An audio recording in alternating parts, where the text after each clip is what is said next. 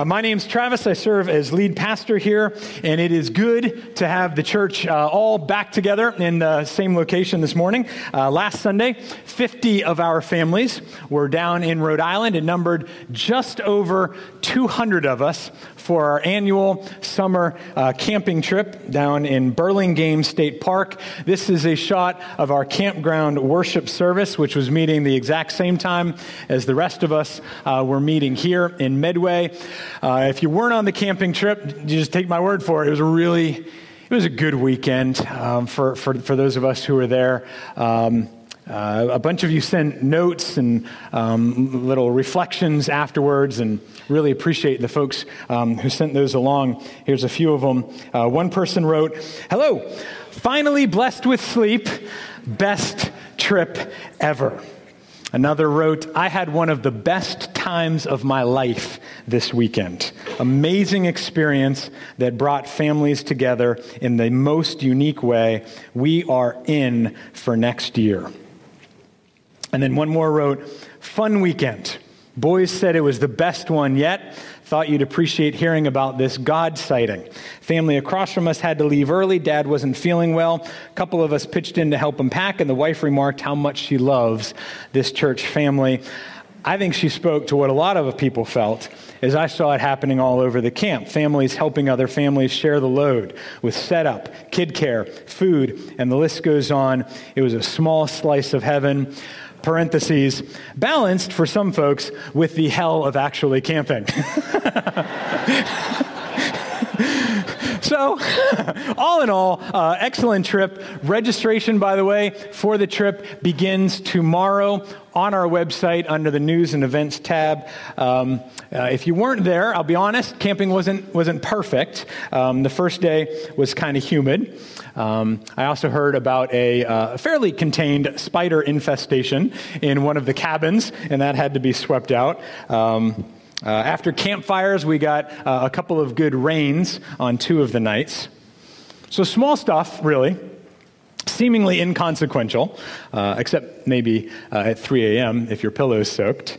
Uh, but at the, risk, at the risk of being over spiritual, spiders in the day, rain at night, humidity in the air, is any of that of the Lord?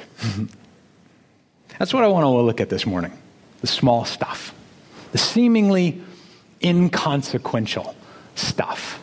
And I see a bunch of you already reaching for your Bibles, which warms the heart of a pastor, right? That would be, well, that's what we do here, right? We, we look to the Bible to give us the bigger picture, to give us a better understanding of, of life, and particularly this morning, the small stuff of life. Um, if you are just joining us this morning, man, I'm so glad you're here. I don't know uh, how you got here, but I know why you're here is because God chose you to be here from before the beginnings of time. I promise you, God chose for you to be here in this place. You'll be helped to know that this summer we are working through, like Adam mentioned, a book in the Old Testament. It's called Esther. Um, and we've seen over these last several weeks, we've seen this young Jewish woman elevated up to this role of Persian queen. So, time frame, if you like a timeline in your head, we're roughly uh, 470 BC ish. Uh, Socrates was a toddler. Parthenon, still new construction. Uh, Great Wall of China, uh, it's not going to be on the ground really for another 200 years. And the people of God, the Jews, they're scattered across Persia, are now threatened by a royal edict that calls for their destruction. The catalyst for that edict was a very wicked man named Haman, who's something of a prime minister, second only to the king. And so he gets the king to issue this edict across Persia. Um, a few weeks ago, if you were here, we had our mid season finale. Do you remember? I was end of chapter 5, kind of finished with a cliffhanger there. Uh, Haman, enraged by Queen Esther's adopted dad, his name is Mordecai. Uh, so Haman is plotting Mordecai's execution on a wooden beam that's going to be 75 feet high. That's his vision. Haman's wife, her name is Zeresh, she came up with the idea. And now, this morning, we're moving into chapter 6. That same night, Okay, from chapter 5 to chapter 6. Still that same night, but now the scene changes back to the palace where we find the king sleepless in the citadel. And that's where we pick it up. So if you haven't turned there already, we're in Esther 6. This is page 413 in the church Bibles. And we open up with a divine case of insomnia. Beginning at verse 1, hear now the very word of the Lord. On that night, the king could not sleep. And he gave orders to bring the book of memorable deeds, the Chronicles, and they were read before the king. And it was found written how Mordecai had told about Bigthana and Teresh, two of the king's eunuchs who guarded the threshold and who had sought to lay hands on King Ahasuerus. And the king said, What honor or distinction has been bestowed on Mordecai for this? The king's young men who attended him said, Nothing has been done for him. And the king said, Who is in the court? Now, Haman had just entered the outer court of the king's palace to speak to the king about having Mordecai hanged on the gallows that he had prepared for him. And the king's young men told him, Haman is there standing in the court. And the king said, Let him come in. So Haman came in, and the king said to him, What should be done to the man whom the king delights to honor? And Haman said to himself, Whom would the king delight to honor more than me? And Haman said to the king, For the man whom the king delights to honor, let royal robes be brought, which the king has worn, and the horse that the king has ridden, and on whose head a royal crown is set. And let the robes and the horse be handed over to one of the king's most noble officials. Let them dress the man whom the king delights to honor, and let them lead him on the horse through the square of the city, proclaiming before him, Thus shall it be done to the man whom the king delights to honor. Then the king said to Haman, Hurry, take the robes and the horse, as you have said, and do so to Mordecai the Jew who sits at the king's gate. Leave out nothing that you have mentioned. So Haman took the robes and the horse, and he dressed Mordecai, and he led him through the square of the city, proclaiming before him, Thus shall it be done to the man whom the king delights to honor. Then Mordecai returned to the king's gate. But Haman hurried to his house, mourning and with his head covered. And Haman told his wife Zeresh and all his friends everything that had happened to him. Then his wise men and his wife Zeresh said to him, If Mordecai, before whom you have begun to fall, is of the Jewish people, you will not overcome him, but will surely fall before him.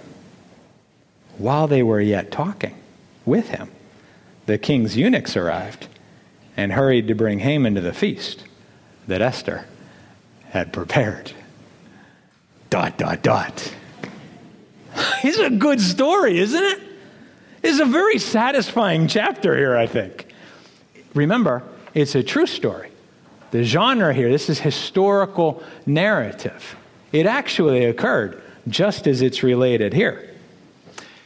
So, in, here in chapter 6, even though we got a ways to go, because there's 10 chapters in the book, but here, in, this is the pivot point to the whole narrative, chapter 6. So let me try and make it easy so we can chart our way through it. I want to divide up the chapter by just the three times a day. Uh, this is reflected in the program that you should have received at the door. We got a little outline in there for you.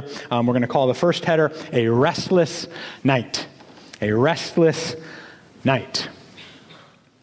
Speaking of a restless night, back to camping for a second. If you happened to be restless, in a tent last Saturday night during all of the, uh, the rains. And your sleeping bag maybe got a little bit of wet, just hypothetically. It could have happened, I'm sure, to somebody.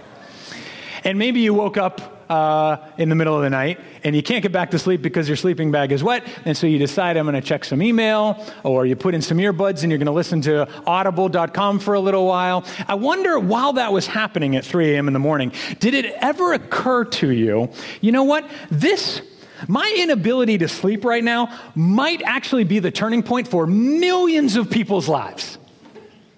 I'm guessing those were not the words that went through your head. There may have been other words that went through your head at 3 a.m. while you were trying to sleep, but probably not those words. Likewise, I very much doubt that King Xerxes, also called Ahasuerus, was thinking much beyond I wish I could sleep. But he couldn't sleep. So he calls for a book. Why did he call for a book? Why does he call for a book? If Old King Cole was a merry old soul and he called for his pipe and he called for his bowl, well, surely Xerxes had a lot more options than that in front of him. Um, he could have called for a court musician to p- play him back to sleep. He could have played Monopoly with one of his bodyguards. There was plenty of those. It actually, if there's one thing that this book makes abundantly clear, it's that King Xerxes had an entire harem of young ladies, and he could have chosen any one of them to help him get back to sleep or just amuse him in the middle of the night. But he didn't do any of that. Huh. So, what are, what are the chances that this night, of all nights, he couldn't sleep? And then to remedy his inability to sleep, that he'd ask for a book, that he'd ask for this book, and that this is the section of the book that would be read to him. Remember, big picture, right?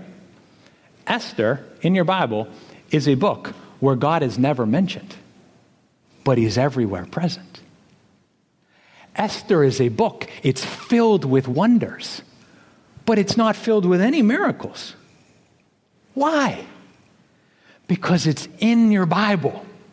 It's taking up space in your Bible to remind us that through the mundane and the ordinary, behind the throne of Xerxes, there is a much, much higher throne. So, what we're given in chapter 6 is an Old Testament picture of the doctrine of providence. I always like to slip a little pure theology into the sermons. Because when we think in categories of theology, we learn how to think for life, right? We tell our children, don't just learn like stuff, learn how to think about stuff. That's what theology does for us. What we have in here, particularly in chapter 6, is the doctrine of providence. Pro vide. Pro means uh, before or ahead of time, vide means uh, to see, like video. So God's provideo, God's providence is not just foreseeing, though, it's God's active directing. God's active upholding and directing all that comes to pass. That's what providence means. For example, John Witherspoon he was one of the signers of the Declaration. He later became president of the College of New Jersey, which we know as Princeton. And he lived uh, uh, up on a hill near the college. Uh, it's called Rocky Hill. And he would, um, every day, he would make his way down the road and uh, hang out at the college there in his study or his office. One day, while in his study, uh, Witherspoon was studying there. A neighbor who lived near his home burst into his office, said, Dr. Witherspoon, you must join with me in giving thanks and praise to God for his singular providence. I was on my way down here. My horse was spooked. My buggy ran away. It was smashed against the rocks, yet I walked away unharmed. Witherspoon replies, My dear friend, I can tell you a far greater providence than that. While on my way here, my horse has never ran away. My buggy has never been smashed, and I've never been harmed. Isn't that providence as well? Now, two things. Number one, if I had just survived a massive car wreck and that was my friend's reply, I don't think we would be friends much longer. But point number one notwithstanding, here's point number two. The theology there is right on the money. See, safe travels, you know, for instance, they don't, they don't make much noise, so we don't notice them as much. Somehow, in most of life, it's when buggies get smashed against rocks that for a moment or two we become cognizant of God's presence in that, particularly when we walk away unharmed. But that's not. Isn't God just as present in the quiet, in the ordinary of your life. Hey, mom, how's your teenager's renal function today? hey, seventh grader, did your dad make it safely on the train into work every day this month? The doctrine of providence is God's upholding and directing all that comes to pass. Yes, from time to time, loud and dramatic, but usually not so much. I mean, what? Why do I even have the privilege of preaching to you this morning? Well, it's because when I was 18 years old, a redheaded co ed at college caught my eye. And I followed her into a campus ministry. Moved on from the redhead in short order, but I stayed in the ministry. Developed a great love for gospel work, and then met the love of my life named Sarah. All of that happened in that same group. I had no sense at the age of 18. That's what God was setting up. But that's what God was setting up.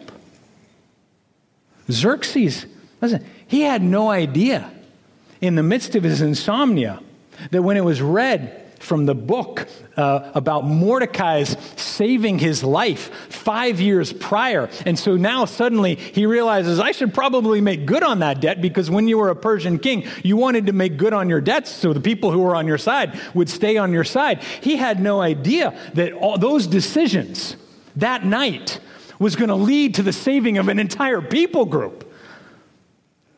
But the God who is unseen is the God behind the scene. Did, did you see it when we read through chapter 6? The Lord's fingerprints, they're all over this. So, isn't it a coincidence then, at the tail end of that opening scene, that just as Mordecai is on the king's mind, verse 4, who walks in? Ha! But the man who hates Mordecai, named Haman. And that becomes our second header as we speed along here now. We go from a restless night to a decisive morning. Restless night to a decisive morning. So Haman must have gotten up very early because this is very early in the morning. He, you know, walked the streets of the city, heading over to the palace from wherever his residence was. But Haman, he didn't notice the blue sky. And he didn't notice the shopkeepers coming out and, and, and setting up their carts for the day because all he's he's just rehearsing in his mind the speech that he's going to give to the king about all of the different reasons why the king really ought to authorize Mordecai's execution on a 70 foot 75 foot high beam. Had someone offered a penny for his thoughts, Haman would have replied, if honest, I got murder on my mind. I got murder on my mind.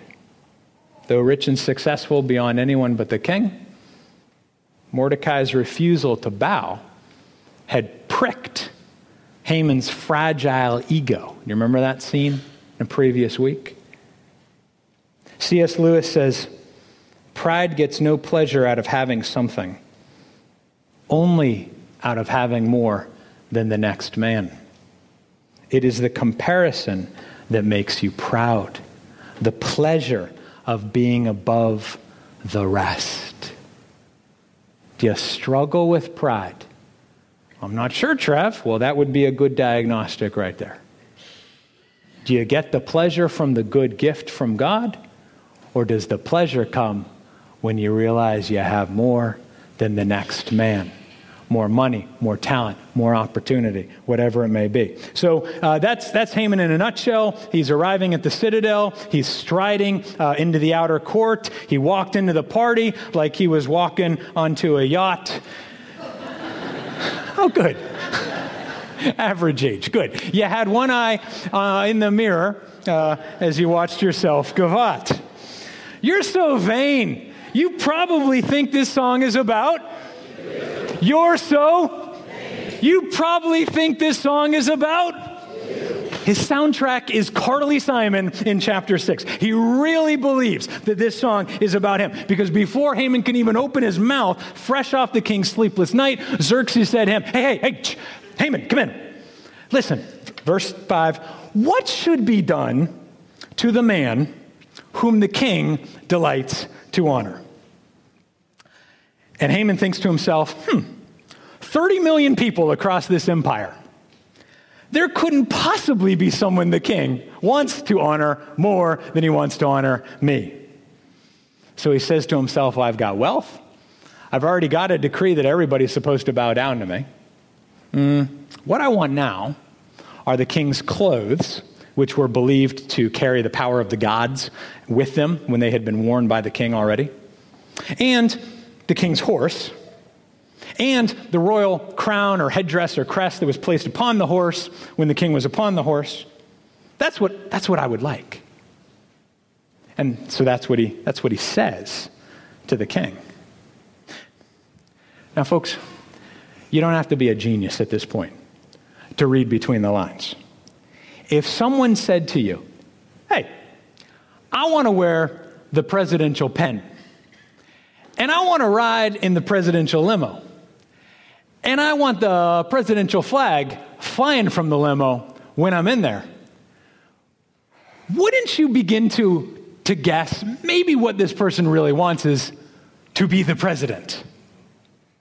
And if Xerxes was a wiser king, he would have realized what Haman was after here aspiration to be the king himself. But Xerxes is not a wise man, as the preceding five chapters have made abundantly clear. So now we have this perfect moment of comic timing.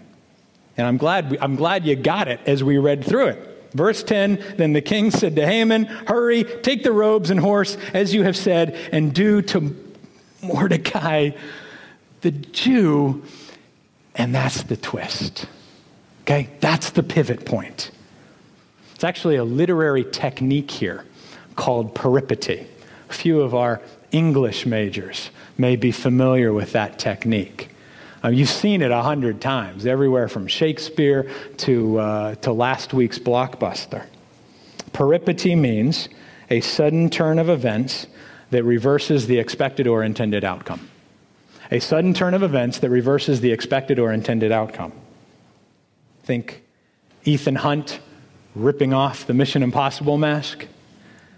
Think uh, going back a ways, Bruce Willis realizing he's the ghost himself. This twist, it was not, it was not how Haman expected things to go. And he walked into the king's citadel, the king's throne room. He walked in expecting to crucify the guy. And now he's being told, you got to organize the guy's parade. he wanted to hang Mordecai, and now he's being told, you've got to honor Mordecai. Which drops us right into the last point of the chapter. You got a restless night, you got a decisive morning, last point on the outline, an infuriating day. If you're Haman, an infuriating day. back to the camping trip. I told you uh, how nighttime rain was kind of annoying. How about the rain on June 17th, 1815, in Belgium? You're thinking, Trav, I really could care less about a weather forecast from 203 years ago. Mm. One particular Frenchman cared about it. Because up to this point, he'd had a whole lot of success predicated largely on his brilliant use of artillery. But on June 18th, because of all of the rains on June 17th, the roads were soggy and mired. The Frenchman couldn't get his artillery into place for several hours later than he needed to. And because of that, Napoleon lost to the British and the Prussians at a place called. Back to the camping trip. I told you how a few spiders were kind of annoying. Charles Spurgeon, he tells of a dissenting minister, 1800s England, um, uh, who was going to be arrested for preaching the gospel. And so he fled uh, the arrest. He arrived at an old abandoned malt house uh, where he found an opening and he crawled down into the kiln. And while he lay there, just awaiting his pursuers, he looked up and he saw a single spider moving across the opening of that kiln with a thread, and then back again. And as the, the minutes ticked by, he watched that little spider weave a web on the opening of that kiln. At last, the soldiers came in, cursing and hollering. And just as one was about to go into the kiln, the soldier beside him shouted, Don't bother, you fool. Don't you see the untouched web? Back to the camping trip. I told you how humidity was not that awesome the first day. Hmm. How about northern France, 1940, in a place called Dunkirk? There was a Haman at that time, too. He was seeking to slaughter Jews. Um, except this Haman had panzer tanks and infantry surrounding three French armies, one British army, and a few Belgian troops. But inexplicably to the German infantry, Hitler gave the command to halt the advance and not take the armies, who had no chance whatsoever. Turns out it was because Hitler wanted his vaunted Air Force, the Luftwaffe, to get the credit and to get the glory. But instead, a cold front mixed with the humidity and fog rolled in off the water. And for the next three days, three straight days, pouring rain and thick fog made it impossible for the planes to attack, except for one afternoon, several hours one afternoon. When, when they were able to attack. But the bombs that were being dropped, they impacted the beach. They were so heavy that they went so far into the sand that the explosion did minimal damage. And of course, combined with all of the private boats they came across, the armies were saved. the rains in Belgium, the spider in a kiln, the humidity and fog in northern France. Absent any one of these events, personal world history would have been radically changed. Yet God's providence led to God's peripety, a sudden turn of events that reverses the intended or expected outcome.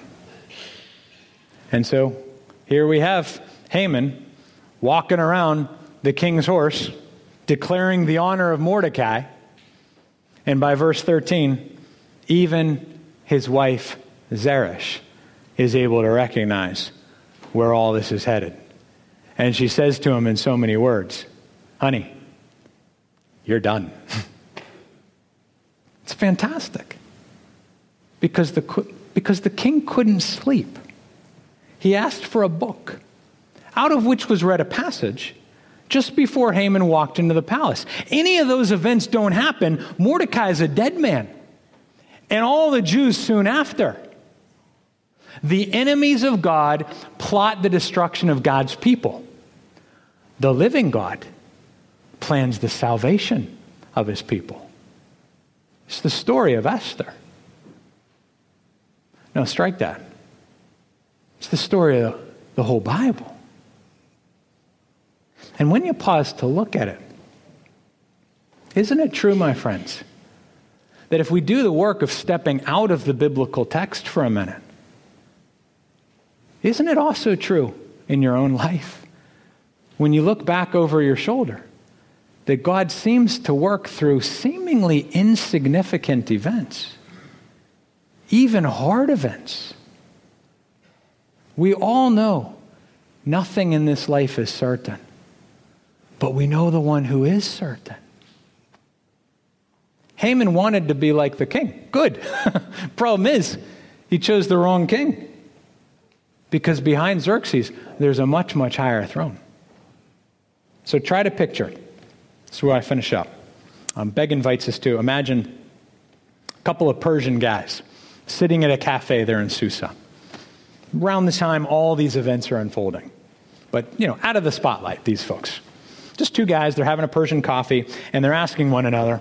The one says to his friend, Hey, do you think anyone's actually in charge up there in the palace?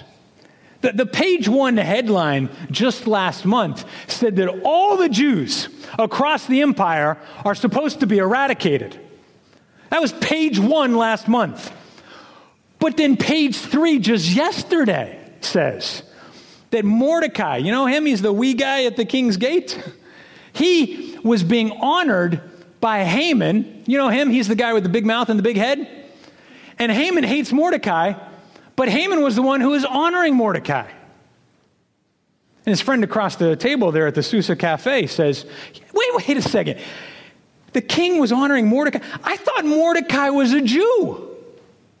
And his friend replies, Yes, exactly. This king, I tell you, I don't, I don't think he, I don't think he knows what's happening. I, I think he just changes his mind from one day to the next. I'm really starting to question whether the guy in the palace there actually has a plan here. Got a bit of a contemporary ring to it, doesn't it?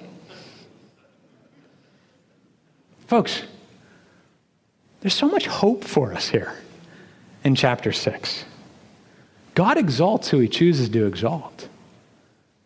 God brings low who he chooses to bring low.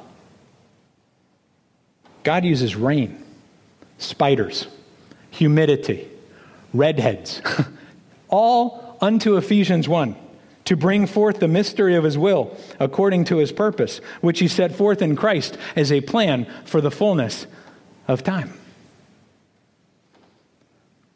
Peripety is a sudden turn of events that reverses an unexpected or creates an unintended outcome. Usually it comes at the end of a story, end of a movie. But here, it's actually a little early. It comes in chapter 6. Usually, peripety occurs in the story or in the movie at a really dramatic moment. Here, just kind of in the quiet of the night and the decisiveness of the morning. It's almost unnoticed. And then we come to this table and we remember oh, yeah, the quiet of Bethlehem, the decisiveness of Calvary. Well, that, was the ultimate peripety, wasn't it? That, that was the ultimate reversal. And much like Haman bowing down to Mordecai, the Christian's faith knows that there will be a day when every knee will bow and every tongue will confess that Jesus Christ is Lord. So, my friend, if you haven't bent the knee yet, why wait? Why not today? Depths of mercy fall and cover me, washing all my shame. Thank you for joining us for today's message.